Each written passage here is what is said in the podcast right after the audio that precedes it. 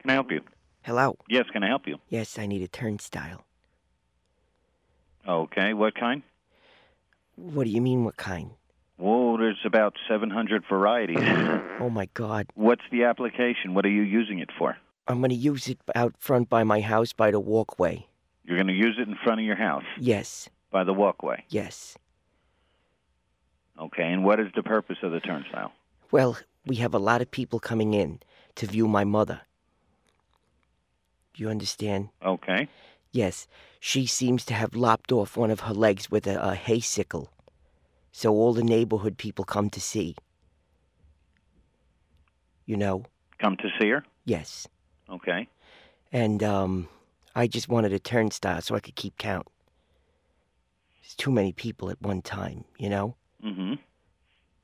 Ow. Well, you're, you're looking at a lot of money for something like that, though. Yes.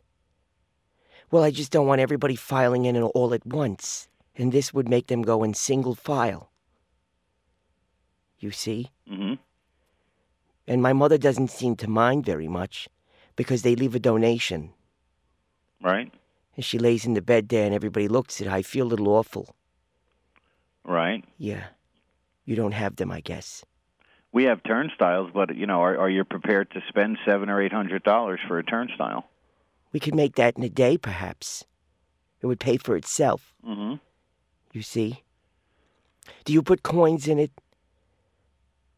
No, we can make them with coins, but it'd be awfully expensive to have a token coin box on it. We could have a portable turnstile. Oh, so I could, uh, you know what? You Then I. could move it wherever you'd like. Then I could move it right by the bed beside my mother. Right. So you could just walk around the bed and get hit with another turnstile. More money. You see? yeah. Well, somebody would have to be there, you know, collecting the money. Well, my mother would hold a cup. I would give her a cup. Right. You see? Right. You know, we still keep the leg in the house too, so she could, so other people could look at what could happen if you play with a hay sickle. You know, What's your uh, address and phone number? my address. Right. So we can send you a picture and a price. I live at uh, 26 West Street. And I'm speaking with. Sal, I said. Sal Rosenberg. Okay. And my mother's name is Gimpy. You know? It's not very nice, but what is she going to do about it? Okay. We'll send you something in the mail.